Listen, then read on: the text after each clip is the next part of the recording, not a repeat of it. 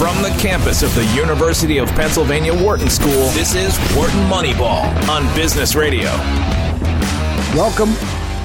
Welcome to Wharton Moneyball. Welcome to a full hour of sports analytics here on SiriusXM. This is Cade Massey hosting with the whole crew, all three co-hosts, colleagues, and collaborators, Eric Bradlow, Shane Jensen, Adi Wyner. Some combination of us are here almost every week of the year. We're probably pushing 49, something like that, weeks of the year.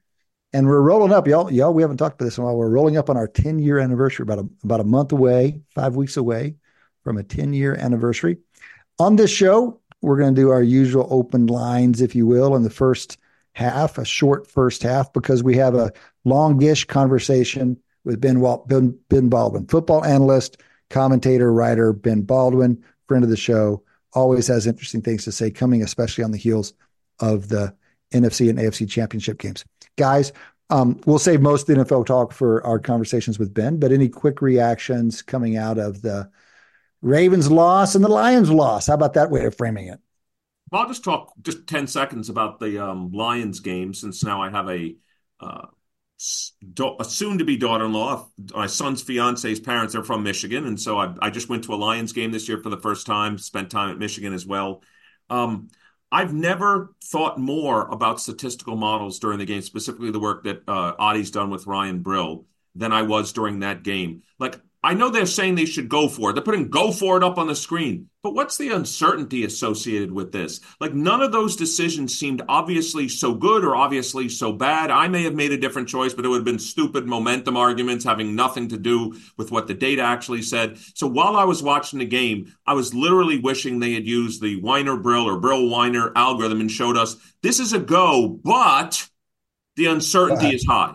I guess you'll just have to listen to the second half of the show where we discuss it. well, to put a real quick gloss on that, you, you can have a, a, data that say 52% chance it's better to go left than right based on a little bit of data or 52% chance based on a lot of data. And that's the difference that Eric is looking for. Let's acknowledge when it's not much data there making the suggestion versus when we are sure that the edge is 52%. At least they said during the game that the only thing that, look, uh, Dan Campbell went for it more than anybody else. It's still not a massive sample size, but went for it more than anybody else. They made it on 75% of fourth and two, fourth and threes. So I'm sure, and Adi can talk about this later in the show or whatever, post tweet, tweet about this as at W Moneyball. If you put that 0.75 into his model as opposed to maybe the marginal probability, then it probably would have said go. And that's the beauty in my mind of the approach is that if you have a different belief in probability, because either you're seeing something on the field or your empirical average is different than the rest of them, put that number in and see what it says. Actually, what's interesting is to change that conversion probability and see whether it still changes the uncertainty. It obviously does to a degree, but it changes the win probability, but it might not change the uncertainty that much. So we're going to talk a lot more about these models uh, with Brian when we get to it. Any thoughts on the Super Bowl matchup? We have Chiefs Niners. This is a rematch of the pandemic 2020 Super Bowl. Um, excited about this? Not excited about this? Do you have a strong lean one way or the other? We talk about it again with Baldwin some, but I didn't get really kind of the group's consensus on how you feel about the Super Bowl. I'm not that excited about it, and I think the Chiefs will win because I'm convinced we can't have nice things in 2024. But I mean. I don't know if I have anything particularly insightful beyond that. I think also, I think at some point, not that he doesn't get his due already, but you know, Andy Reid is clearly moving up the great pantheon of coaches. This is his, I think, fifth Super Bowl. It has to be right because he went to one with the Eagles, and then this is his fourth with the Chiefs. And he wins three. I don't. I mean, obviously Belichick's got six. Um, I don't know. I think Joe Gibbs won. Didn't he win like three with three different quarterbacks or something like that? That could be. He might have three, and of course, you know, uh, Chuck Noll won a few. He probably won four. You know, yeah, Bill Walsh. Bill Walsh did, wasn't all of the teams. I think he won three. Mm. Um, but you know, I think that's it. I think very quickly we're getting to the threes being the Chuck Nolls, Bill Walsh's, uh, Bill Belichick's of the world. So Andy Reid's moving up quickly, and you know, assuming he stay. If I were him, I'd stay as long as Mahomes stays. If I were him, they could wheel me out there until I'm 80, and I'd keep as long as Mahomes is still out there. He could end up. I'm not saying he's catching Belichick or anything like that, but he could end up winning four to five Super Bowls. Why not? Yeah, I mean, I, I think the only thing that would keep him from kind of, oh, well, I mean, other than Mahomes' health is his own. I, I think Andy Andy Reid's a lot older now than Belichick when he first oh, kind of paired up with Brady. Sixty five. And so I think you know, I mean, how long? You know, it's it's coaches do continue on in their seventies, and I I'm with you. Why why if I'm Andy Reid, keep it going. But uh, you could understand why he probably eventually he's going to be stepping away before Mahomes does. I think one of the things that jumps out to me is the Niners. Um, maybe, maybe because we were imprinted pretty early in life, three of us anyway, with Niners making the Super Bowl. But they, they, it feels like they've been in there more than they have. The Patriots have been in there eleven times. That's the most. I think this is updated through 2023. Um, Steelers, Cowboys, Broncos at eight. Look at the Broncos sneaking in there, guys. Steelers, Cowboys, Broncos at eight. This will take Niners. Elway, Elway went to five. I mean, he was two and three, and then Manning went to at least one with the Broncos, who were at six. And there's probably a couple others back there. You know, back there with Manning won one and lost one with the Broncos. Okay, so now we're at seven. So um, the Niners will get to eight with this game, but I think something distinct about the I think I'm speculating, but we could do this analysis. They've they've spread their eight out over a pretty wide range of time. We're going to talk in the second half of the show about fandom and what it's like to have a team making the Super Bowl or not. I think the Niners have been a pretty good bet, you know, over most generations that you're going to get a Super Bowl or two over a, a window and I'm not saying I like this, but I'm saying it is a feature. No, and I, or I think, uh, and I hate to, I hate to throw anything positive in their direction, but the uh, New York Giants, I think, they, haven't they won a Super Bowl in each of the last like three oh, or four decades or something like that? I think they're the only team to actually accomplish sort of that that particular sort of spaced out tax. But they've also had a lot of really, te- you know, they've been yeah. kind of certainly over the last decade or so an example of highs high, lows low. Yeah, yeah, right. All right. Uh, one other note that came, that was announced today that the Chargers, you know, the Chargers have one of the supposedly one of the best quarterbacks in the league. They recently acquired a successful coach at both NFL and NCAA levels, and Jim Harbaugh. And then then today they announced that they hired Joe Hortiz from the Ravens. Joe has been the personnel director there for the last few years since DeCosta became general manager. He's been part of that personnel system for 26 years. And so the Chargers have started to put together a bunch of interesting pieces, and it's going to be super interesting to see what comes of it. They've been so um, underperforming for so long. Hortiz might be the last p- critical piece there. It'll be interesting to see if he gets anybody else out of that building. Um, okay, guys, let's talk about a few other. We, we want to get to Baseball Hall of Fame. In fact, in the let's see how much time y'all want to spend on that because we're going to be short this first half. We should just go straight there. Let's do one thing. Eric, your boy didn't make it through the finals in Australia. The all timer got knocked out in the end. What's your analysis of what happened there? And we have a new guy on the scene, this this 22 year old who takes takes him out. Yeah, I mean, Jannik Sinner beat him. Um, he beat him in four, and it's actually pretty easy sets. Um, he could have easily won in three. He had a horrible forehand into the net on first match point. It could have been a straight set win. Um, he came, but he beat him in the other sets 6 1, 6 2, 6 3. Um, he was much better. And this is the first time, really, and I'll just say one quick thing. This is the first time, really, and, and Djokovic admitted it after the match. He, he said, This is the worst I've played in a Grand Slam match. I did not expect this. He was basically describing what I said happens to older players this two hump distribution. He admitted, I had no A game. It was not coming. This was the worst I've played. And he said, I'm confident I'll win more majors. But I think he's also was confident in saying there's more uncertainty in his game. The bad Djokovic could show up. And mm-hmm. but Sinner looked great. Look, the reality is um, I'm excited now because there's Alcaraz, there's Sinner. We obviously there's Zverev, there's Medvedev, there's five, six men's players who can win a lot of different tournaments now. And I think Djokovic is clearly still the lead dog, but he can be beaten on any given day. And there's probably three or four players now that can do it. It was exciting. It was an exciting tournament. And Sinner came down. By the way, Medvedev, I didn't know this. He's the first player ever to lose two majors up two sets to zero. Oh, no gee. one, two oh, twice. He's twice. Yeah. He's done it twice. He'd done it twice at the Australian, once to Nadal, and now once to Sinner. I I didn't know that stat. It's and he, was, Yeah. Wasn't he down two sets to none in the semi too against Or whatever? He came back from two sets down, I That think, in correct. this particular tournament. Oh yeah, yeah, he's right. But I'm saying no one in the finals of a major, except he's lost two finals up two sets to zero, and that he's done it twice now. And look, on the women's side, the thing that's exciting quickly is Sabalenka was great. And the women's side is always wide open. I mean, there's five or six women: Coco Gauff, Sabalenka, Rybakina, of course, the number one major in the, player in the world, Iga Swiatek. I mean, there's five. I, I've never been more excited about tennis. I think there's five or six players on both sides that you could take a fair. Each have more than ten percent probability to win a major. It's a great time to be a tennis fan. All right, except for the fact that it's tennis desert for the next few months uh, until the French Open. That is true. We'll we'll we'll circle back to it. All right, fellas. Right as we wrapped up our show's taping last week, the Hall of Fame votes. I mean, like within minutes, the Hall of Fame votes come through. What? And I think there was a collective, huh, uh huh, about the whole thing. How do, how do y'all feel, and why do you hate Joe Mauer so much? I love Joe Mauer. I was actually I I I feel like if we'd had this show a couple years ago, I would have probably been the one most stridently arguing for him to go to the Hall of Fame. Um, I was I was surprised it was first ballot though. I thought he I thought he was a person um, that would have to kind of build momentum in a way I think Chase Utley will or somebody like that. Somebody kind of you know on the margins. But I mean, it just goes to show I think catchers are. I think I mean maybe Adi has something to say about that. Are particularly unpredictable. I think you know kind of Hall all Hall of Fame breed because they're such a you know, an, a, a position that is not necessarily as, you know, kind of hitting cumulative totals forward for the Hall of Fame as other positions. Mm-hmm. Mm-hmm. Adi, you're muted. Uh, okay, happy to hop in and talk about it.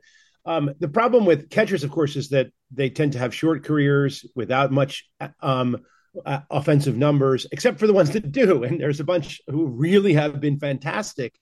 And I'm not sure it's that easy to argue that Mauer's in that group. He had a short, shortish career as a catcher, a little longer as a first baseman or DH or whatever he was doing up there.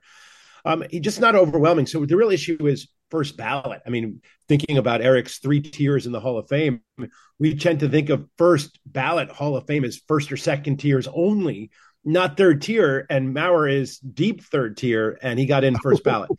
Um, okay, hold on, real. So what percentage of, of guys? What percentage of guys that get in get in on the first ballot? Um, that's a good question. I wish I knew the answer, but I would say it's probably about a third. I would say. What do you think? Third, okay. at most, at most, probably less. And but, I, I, think the long, the lack of longevity in Mauer's career, I think, is par- partly, I think, mitigating people's mind by the fact that he was a catcher. You know, something like right. So that you know, uh, I, I think if you're not going to be kind of that like perennial MVP candidate, you have to kind of have that longevity. Like Beltre, I feel like is almost the opposite of the spectrum, where he had Beltre's a very exactly long the career. opposite. Yeah. Um, he, he, he, I don't think Beltre was ever MVP, but he accumulated like over 3,000 hits, which is obviously going to, that's just going to get you there. My God. And he was an all star third baseman and a tremendous uh, fielder for, for all his entire career. And that's, that's in a position where it matters at least somewhat. It's not a middle position, but it matters a lot. He put up great numbers for 20 years. He's clearly a second tier Hall of Famer, deserving of a first ballot. I don't think that there was any ambiguity about that. Um, the the big one was Todd Helton. I think was he was he in his last year or was he his ninth year? I forget. It was, was it was pretty close the, to. I I I, I think you're right. I, he, he, was it is one of his final couple years. And the thing about Helton is, is if you look at his actual numbers, they look inc- incredible. All right, so here is almost like a statistical issue, right? Because he played. In, there are two things about Helton's incredible numbers: is he was in the heart of the inflated batting era, right? That's the that steroid era, whatever you want to call it, the shitty pitching, steroid, steroid era, whatever you want to, how do you describe that. What period. years do you define that era to be, by the way? It's late '90s, early aughts. I mean, that's the that was his peak of his career. And my that's that's when that's the the big. Yeah, time. I mean, when 90s, the Bash brothers were like, I yeah, so mid '90s to mid 2000s. Mid '90s to mid 2000s. That's when things were really off the charts. And then the, I think A Rod was maybe using a little bit into the late 2000s. But, yeah, yeah. But the other issue is he's in Colorado, and that, and Colorado yeah. is just like it's light air. It's unbelievable. This hitting st- to, to compensate for the light air, they make a giant ballpark, which means that that all kinds of batting ev- um, events just multiply there. and we've had to try to deal with that. But nevertheless, the man is an extraordinary hitter, and he did it for years and years right, and years. I, I'm just I'm looking at the list here. They've polluted the first ballot Hall of Famers. So let me list you some other first ballot Hall of Famers. Chipper Jones. Oh, I don't know. Roy Halladay. Yeah. Roy Halladay. Roy, I don't know. No, yeah. no, I don't know. I mean, now we've got Joe Mauer in there. I don't know. I mean, I'm just saying there are some others. Willie Stargell was a great player, but I don't know if he's a first ballot Hall of Famer. You know, there's a bunch of guys. But let me just say, prior to 2000, it's literally the who's who of like literally for 26 years between the original class and 1962, there were no first ballot Hall of Famers. By the way, that's right. Yeah. Mm-hmm. Yeah, so I mean, it used to mean a lot, but I don't know. They've added some. Anyway, I'm not happy with Mauer being first ballot. He's definitely not first tier.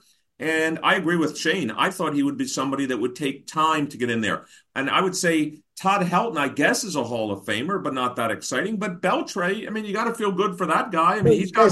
Yeah, I mean, Bel- Beltre and Helton basically like if if if they were the representatives, if they were the kind of canonical, it would be the the Hall of the consistently excellent, you know, or something like that. Like, I mean, they put together long careers of just consistent excellence, and that is worthy of acknowledgement in our Hall of Fame. They're not when they see fame, you're you're not that's not gonna you know you you obviously you'd like to sort of see like postseason heroics or like you know some some other kind of thing or or somebody who like was kind of singularly excellent in their time, like a lot of MVPs like Pujols or somebody like that it's a it's a good point. It's an interesting point, and y'all often talking about longevity versus peak, and you're really talking about more emphasizing the first. Right. But you're you're arguing that they, they deserve representation, even if it's not as splashy.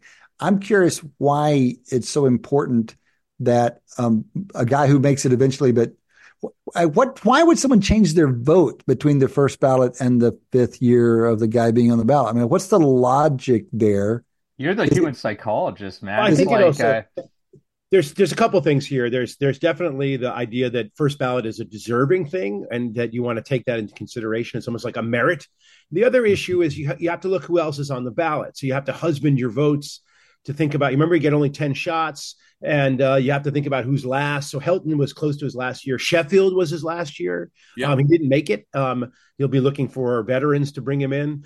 I'm not sure Sheffield. Yeah, I know. Helton are that different and right. it's going to like you know players coming upcoming in the next couple years i think are part of the calculus of writers too because again they don't want to right. i think most writers are like i only want to on average be voting for like three people a year or something like that so they're kind of i, I think I'm there's some you, amount of changing is, strategy i'm with involved. you Cade. 10 votes is plenty of votes and these people's records aren't changing i wouldn't be changing my vote at all Except for, except for as Adi said, there's a step function. For me to vote for someone on the first ballot, they better be. Okay, so there is direct. That's it. That's the only ballot. change I would but, make for me. But I like what Shane's saying. Like if you if you if you see a big chunk of people coming down the pipeline, you might want to get a guy that eventually will get there out of the way. So let's get Mauer out of the way because you expect the next few years to be rich. Yeah, like next year, next year Ichiro comes in. I think CC and a couple other ones. They probably won't be first ballot. They probably won't last long. Ichiro on the will. ballot, but Ichiro's yeah. first ballot, no doubt.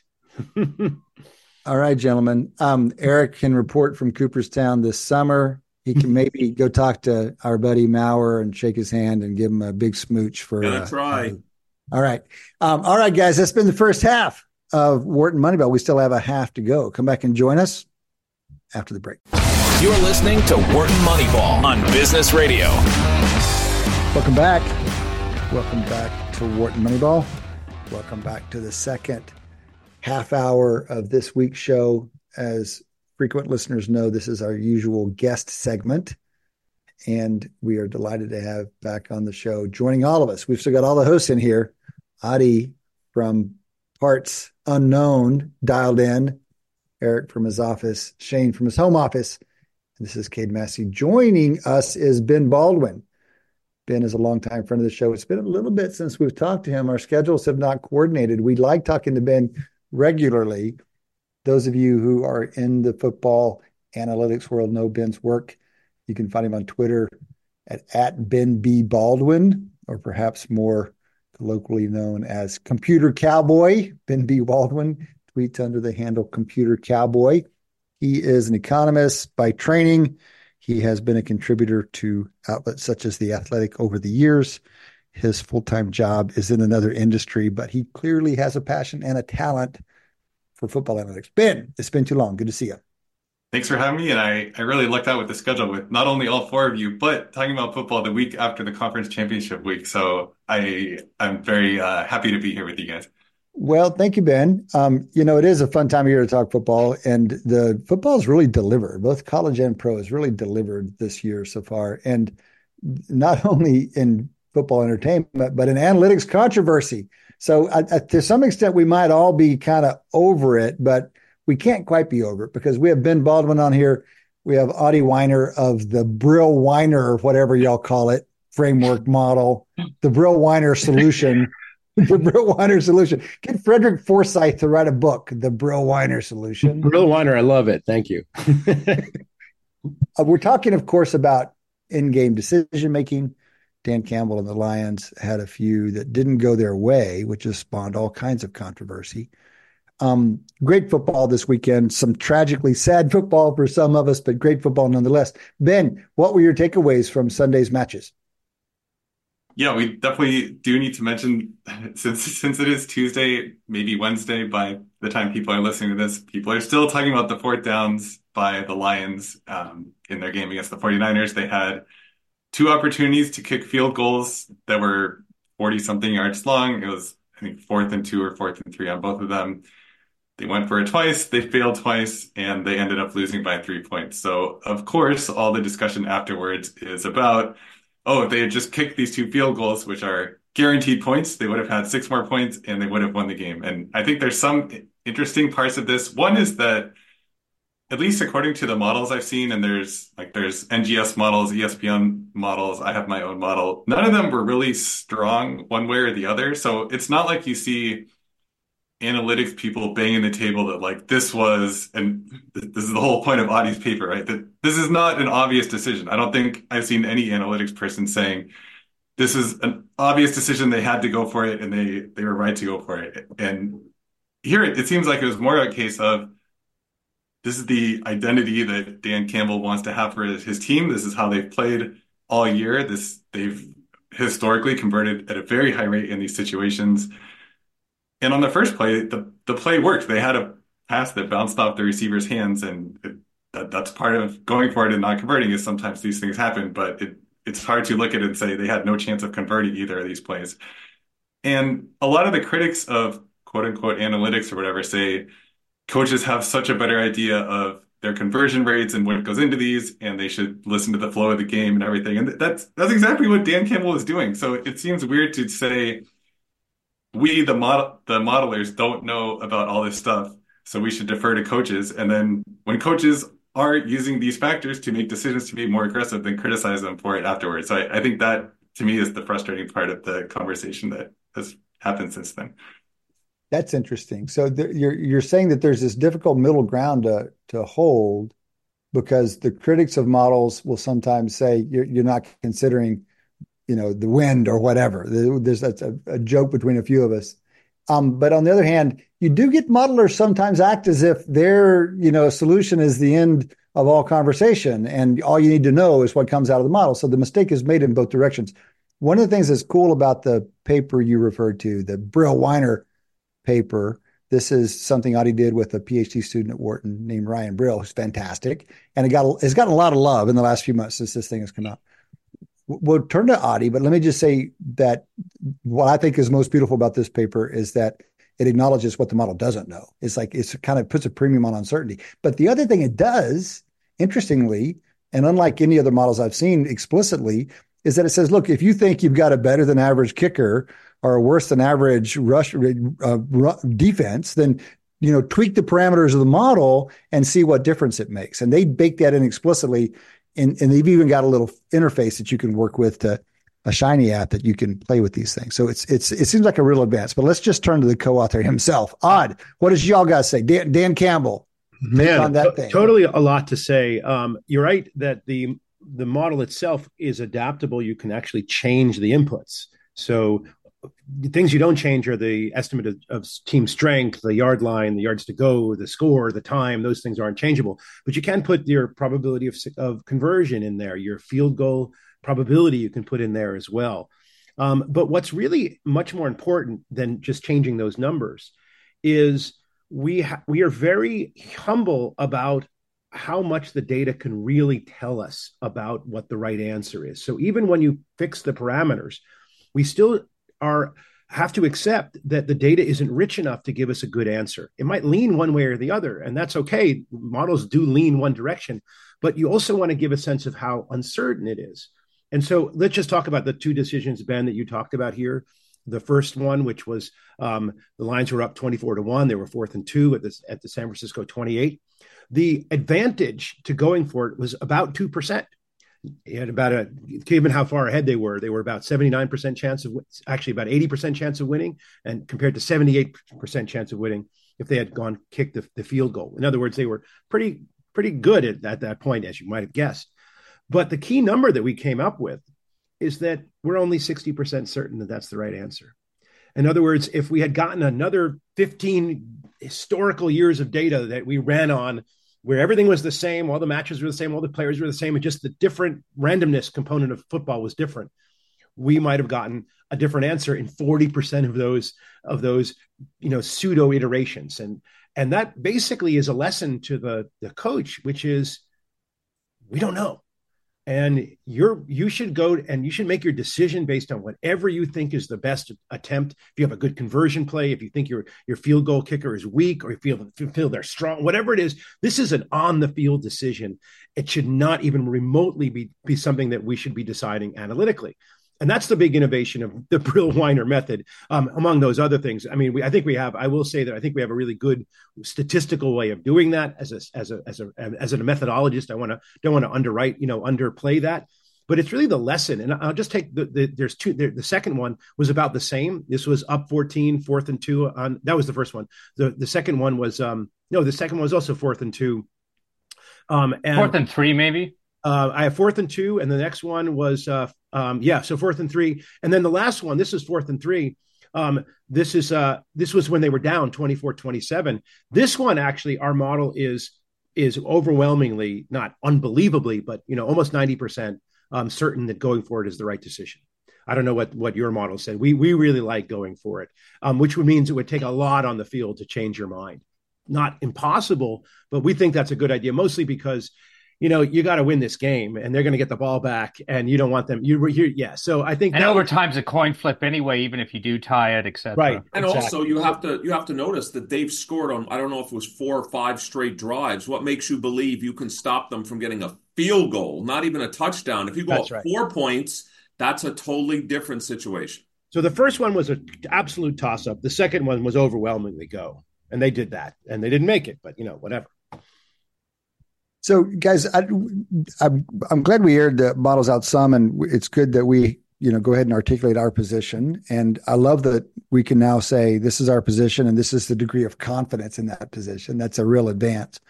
Um, but this debate just makes me feel like it, human nature is such that we're always going to over criticize these mistakes when they don't when these mistakes these decisions when they turn out poorly and i would feel like it's just like oh my god we're just and one of the nice things that's happened on the internet in the last couple of days is that people have listed all the occasions where a team went for it on fourth and either made it or they didn't get it, but they won the game anyway. And these fourth down decisions don't get any attention. And it begun to remind me of a, pa- a favorite recent paper of mine in psychology. I feel like it just hasn't quite gotten the attention that it deserves. There's a Tom Tom Gilovich is a famous psychologist at Cornell, and he had a paper in 2016 called the headwinds tailwinds asymmetry and availability bias and assessments of barriers and blessings. His his they do he he does this with a student of his whose who's named Shai Davidai. Um, he and Davidai run a, a number of studies who, that show that document kind of rigorously this fundamental human tendency to take for granted when the wind is at your back and disproportionately focus on the wind when it's in your face. You notice the barriers when they're there. You don't notice the barriers who that could have been there that aren't in your way. And this feels like a real nice demonstration of that. Shane. Well, I just kind of want to point out that I mean, I, I think especially with outcomes like this, where it really was, you know, these are kind of like toss-up plays as far as like you know what what the, what the kind of analytics would would, would say mostly. Um, I, I think if I if I was kind of evaluating Dan Campbell as a coach, if he was you know my my team's coach, all you can really do is kind of be consistent within your process. And I mean, again, there might be context specific, you know, like his kicker struggling or something like that, some kind of aspect where you wouldn't want to kind of, but but I, I think there is something to kind of going with what got you there as both a team philosophy and just as kind of a rational, you know, kind of a rational way of dealing with uncertainty anyway. Well, does that mean we, I mean, I, that's interesting, Shane. Um, I mean, he, he's always, some limit I mean, to that, right? One of these, like, like I mean, I think Dan Campbell this game versus like Doug Pederson in the Super Bowl a few years ago, you know, when you're an underdog, you're especially sort of, you know, Dan Campbell always is taking these kinds of chances. And yeah, we, we have the bias that the outcomes in this particular case didn't work out. Just like we have the outcome bias that those chances that Doug Pederson took in the Super Bowl did work out. But I just think, you know, I, I mean, again, when there's so much uncertainty, the most you can have is kind of consistency in your process. You know, it, it, does remind me of the conversations we had with the high school coach from Little Rock, who was so famous for always going forward on fourth down. We had him on the show a number of years ago. And one of his rationales was that you just built the culture and the expectation and you, you learned to deal with it when it didn't go your way. And it's just part of the way you operated. That was explicitly the way, the way he thought about it. Um, ben, there were other takeaways from the weekend and from the season, and you're you're someone who we always are interested in. Like, what are you thinking about? You're always trying to push the push the ball ahead and doing interesting analysis. What else are you thinking about around the NFL these days? Yeah, so one is that the the the playoffs have made me wonder the extent to which we have any idea of how good defenses are or how good a defense will play in the playoffs. And the like of course this is a tiny sample and we're going to be cherry picking games because there's 13 playoff games every year and it, it, these are just tiny samples. But if you look at the best defenses during the year these were by EPA per play. These were Browns Ravens Jets Cowboys Saints. Three of them made the playoffs and only one of them the Ravens even won a playoff game. And if you look at teams like the Browns, they had an incredible defense during the regular season. You could find stats where they were like historically good at preventing opponents from picking up first downs. And in their first playoff game, they have to play in a dome against a team with a star rookie quarterback, and they the defense just did not translate. And it, it's not that defense doesn't matter; it's just that it's so hard to predict going forward, and maybe especially so in the playoffs when you're going to be playing on average all these teams that have good offenses, and it's probably or possibly more realistic to just think that the best quarterbacks are going to be the ones that are winning going forward. I don't know to the extent that you've dug into kind of aspects, whether you could kind of break it down further and say like, well, maybe secondaries are more consistent or like, you know, like line, line play is more consistent. I, again, I, I only say because the, tri- the Chiefs trigger me in their kind of current dynastic run of reminding me so much of those, you know, Patriots teams where they have a shutdown secondary and, you know, like a great QB tight end combo. There's a lot of similarities, but really on the defensive side, it's it's shut down secondary, um, and you know ability to generate pressure. I don't know if those aspects are more consistent. So I, I think this does get to a natural question: is whether this has changed over time. So I think it's possible that all the rule changes that have happened since those Patriots teams have made it really hard to sustain really good defense going forward. Real quickly, I'm just is there is there a term for a positive version of trigger? Or is it only? I mean, Shane just used trigger in a way that doesn't seem. It seems exactly wrong for a Patriots fan. It's like remind of the glory is, is whatever the term is for that. Anyway, just an aside. Adi, I'm sorry to be in your way. Adi, uh, no problem. Um, I I wanted to just sort of push back on the statement. It's not that defenses matter. It's just that they don't matter. I mean, how can I how can I square this? I mean, if you can't predict them, if they don't seem to last from one game to the next, in what way do they matter? I mean, I know they matter. I mean, I obviously you got to pay attention to them and train them. But uh, really, I mean, if, if I'm trying to decide who's going to win and who's the better team, is it really, does it matter?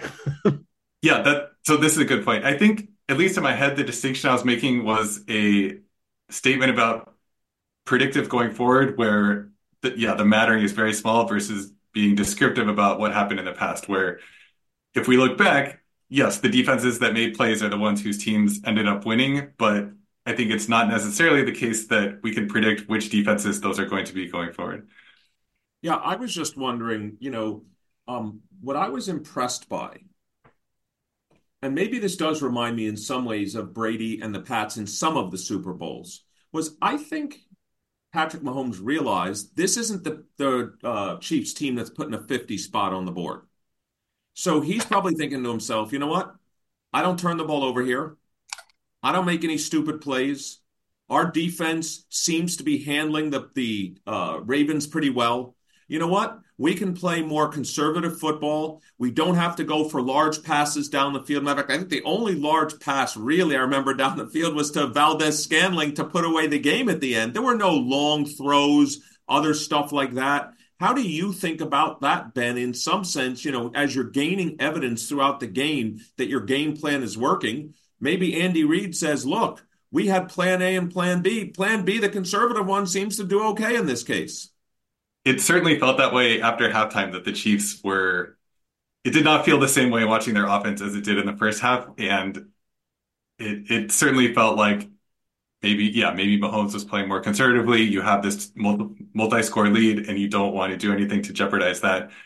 And I think in some way they possibly got lucky that it didn't backfire where they let the Ravens hang around so long. And the Ravens did have their chances. They had, they were about to score a touchdown. There was the fumble into the end zone, and then they drove down the field again, and the Chiefs came up with the interception in the end zone. So if if your defense is going to create two turnovers that end up being touchbacks, no, then, I mean, they had enough. Yeah. They had enough possessions to win the game. Yep, yep. Um, and this is, I think, oh, this is one of the hardest thing for coaches to do. It struck me just simply watching that game that this challenge. It's a universal challenge for coaches. When, how quickly do you move from a strategy that's not working?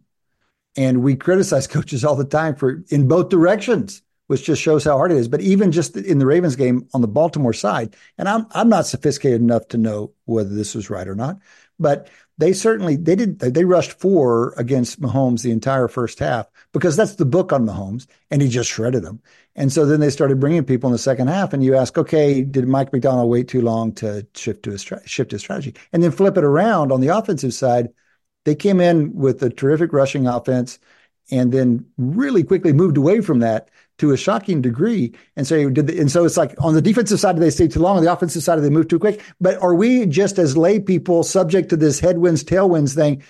Just going to criticize if it doesn't work out, and we take it for granted if it does. But it does strike me as a generally a, a y'all just praised Reid for it. Reid adapted perfectly. Right. Okay, well maybe that's one of the real talents of coaching in game is knowing when to shift and knowing when to stay. Shane. Yeah, I mean, I think it is, and I think that's you know what again what what I think the Pats had going for them all those years. But I do think it's sort of like it's it's how, what's extra hard to evaluate this. Like, does defense when cha- you know is defense important in the playoffs? Is in this particular kind of you know in in in these two games, it really felt like you know the teams did kind of go away from what got them there. The Ravens got went away from their kind of running first sort of offense, um, and the Lions kind of went away from that as well as when when when they had the lead, and so it's sort of like if you were to look at sort of the, you know, what season level stats are predictive of playoff success, you're kind of making an assumption that they're going to actually act and, and scheme in the playoffs like they did in the regular season. And mm-hmm. I guess that's an, another kind of complicated part of the analysis. Mm-hmm. Mm-hmm. mm-hmm. All right. I do think it was um, surprising. I was just looking at this before joining the on 44 plays, first or second down for the Ravens. They had 38 called dropbacks and six fresh attempts, which I, I'm not in those meetings. I have no idea why they're doing this. And some some part of this is game script where they were trailing by multiple scores through a lot of the game, but it is a very large deviation from how the Ravens had played. Right.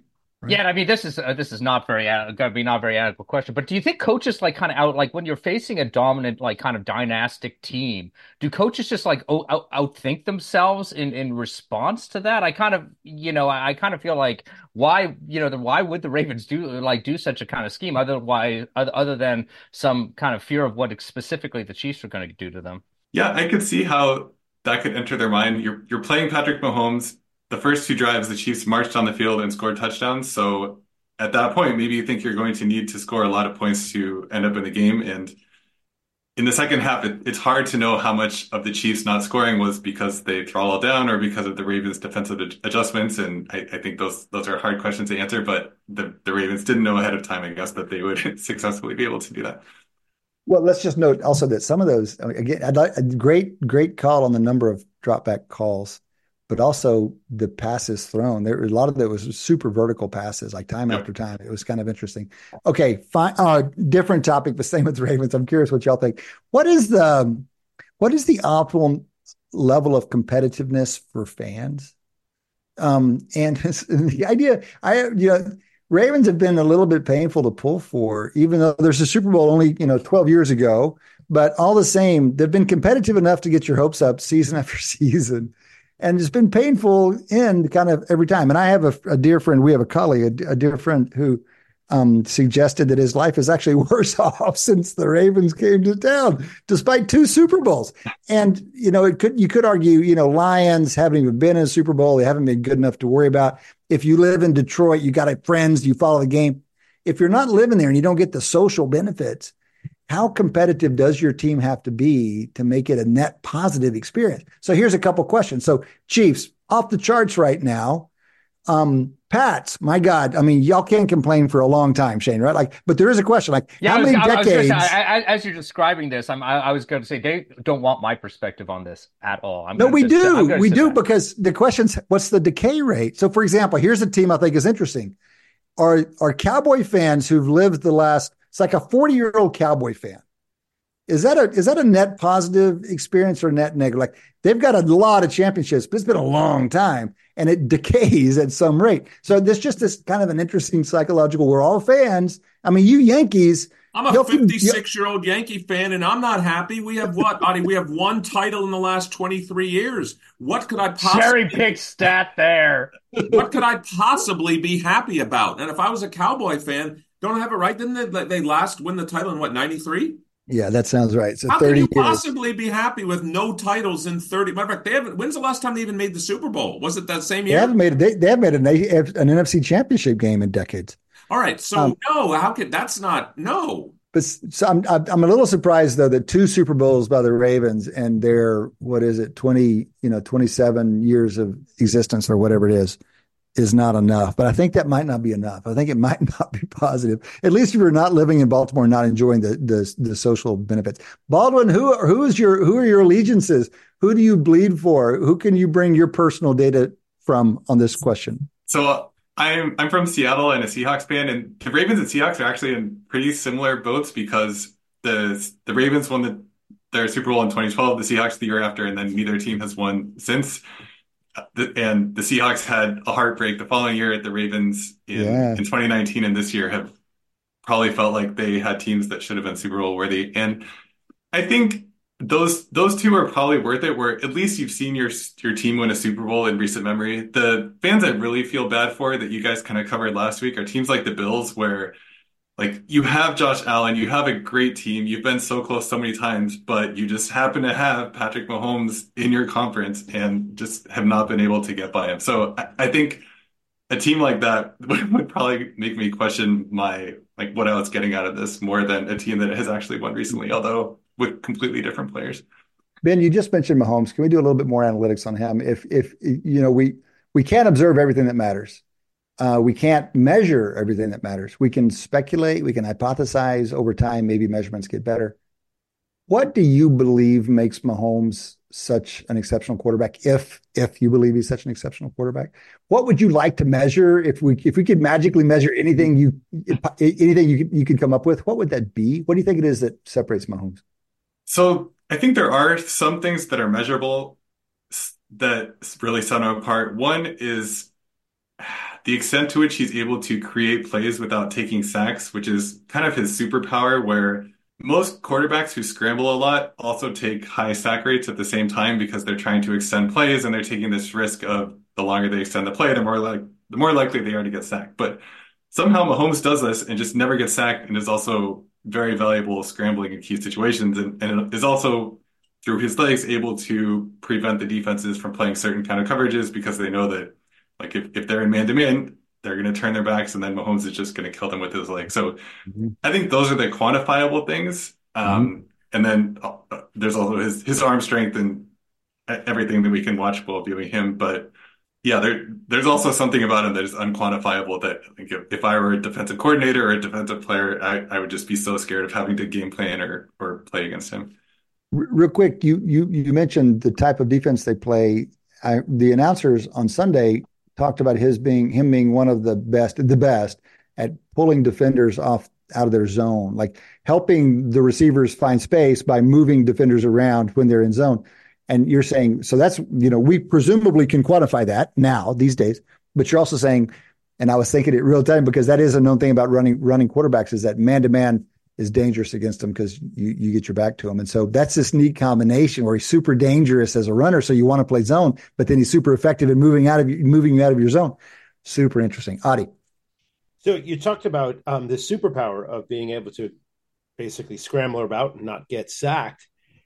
And uh, you said it's quantifiable. So my question is, if it's quantifiable, have you quantified it? And how much of Mahomes' sort of exceptionalism sort of is I mean, basically assume this. Let's say we plugged in average at every other kind of component of quarterback um, attribute, and then we have this one superpower. Where does that get him? I mean, it seems mm-hmm. like an incredible superpower. I've watched enough uh, enough football to know that being able to avoid those big losses are just gigantically valuable. Um, how much? How much? How far do you get there? I guess I'm kind of asking.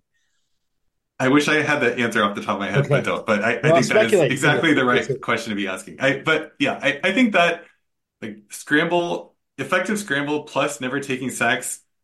And I guess the other thing is plus almost never throwing interceptions. Like just avoiding negative plays generally buys you a lot in terms of sustaining drives because you're not making those the, the sacks and interceptions that are going to be ending a lot of drives. If I, mm-hmm. I, I'm thinking of a percentage I could put on this, and I I, I, think I would be horribly wrong if I said a number. So I'm trying to Can I just take the coward's way out here. About, yeah. I mean, people are already talking about Mahomes as, as the goat. Sorry, Shane.